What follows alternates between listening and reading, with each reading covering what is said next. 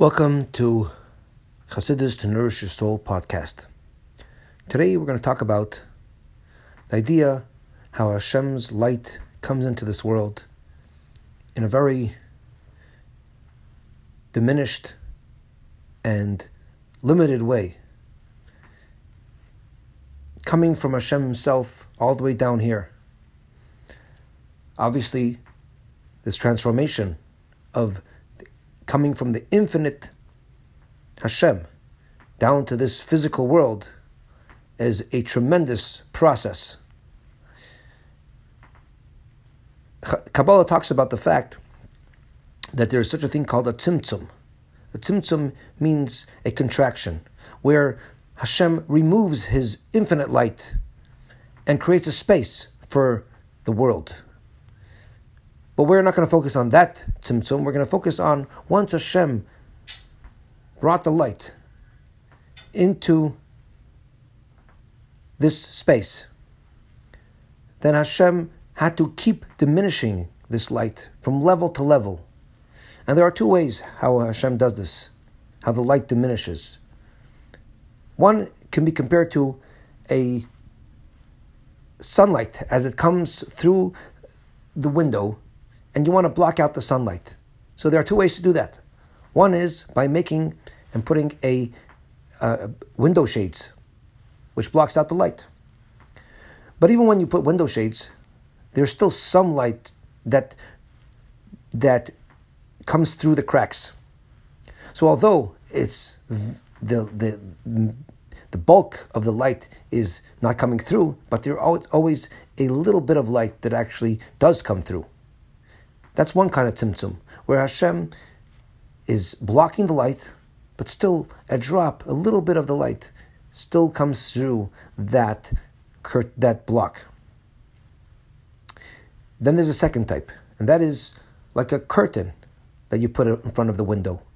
So although no actual light from outside is able to come through the, the curtain, but still a dim light can be seen coming through that curtain. So it's not the same light, it's a different quality of light. And that's the difference between the first type and the second type. The first type, it's just a quantitative difference where most of the light is kept out, but there's still a drop that comes in. But the drop that does come in is still the same quality of light as outside. While the second type of tzimtzum, the light is a different light that comes through. It's, a, it's not the same quality of light as it is outside, uh, that as it is coming in through the curtain. If we want to take it on a different example, a teacher is teaching a class. Now he has a very deep concept he wants to explain. So there's one way how he brings it down from his tremendous wisdom to teach it to these young students. One way is he condenses it. And instead of teaching with all the depth and all the complicated um, proofs and uh, discussions, he just gives the point. So he minimizes it and only gives a small aspect of the entire uh, subject. He just gives a summary, a bridged version of the whole idea.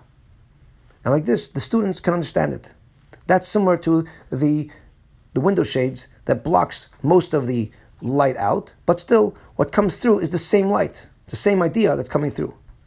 But then sometimes the students still don't understand the idea, and this teacher has to bring it further. And that's when he brings a mushal, a parable, or an analogy to explain the concept. At that point, it's a different quality. Now, when the students understand the subject, they don't understand it as it is in the abstract. They only understand it as it comes through this idea, this parable, or this, this analogy. And that's always how they envisioned the concept through the prism of this mushal.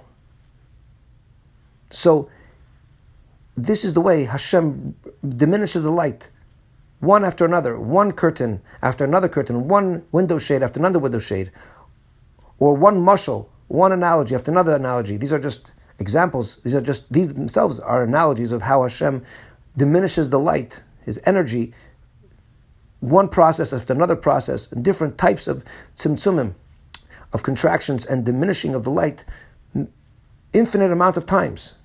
until it comes down here. Because even after diminishing it once, it's still too powerful. And then he puts the other type of, uh, uh, of, of blockage, it's still too powerful. He has to keep doing it again and again and again. And tremendous process until it finally reaches this world. And once it does, we have to understand that this light that comes into this world, it's the light of Hashem, but it has within it Hashem's essence. So although it's a very diminished light of Hashem, we have to understand that Hashem is within the light, because light has within it the source of the light. So when Hashem creates the world, He's using this very diminished light to come into the world, but within that light has His power of creation which is coming from himself, from his essence. So we understand from this that although we are getting a very diminished light of Hashem, we are still getting Hashem himself in this light. This is Hashem's energy in the world. And when we understand this idea, we can realize that Hashem is here with us. Hashem is close to us although we don't see him, and the fact that we don't see him is because he diminishes the light, and because he contracts himself, and because he puts such a small, very minute energy in this world. That's why we don't see him, because of these tzimtzumim. But Hashem is here with us in creation. And the power of creation is right here. And when we daven to Hashem, when we pray to Hashem, Hashem is right here listening to us. And we pray to Hashem in His essence, His core, that is within the light and is everywhere. And we can connect to Him, and He responds and answers our prayers.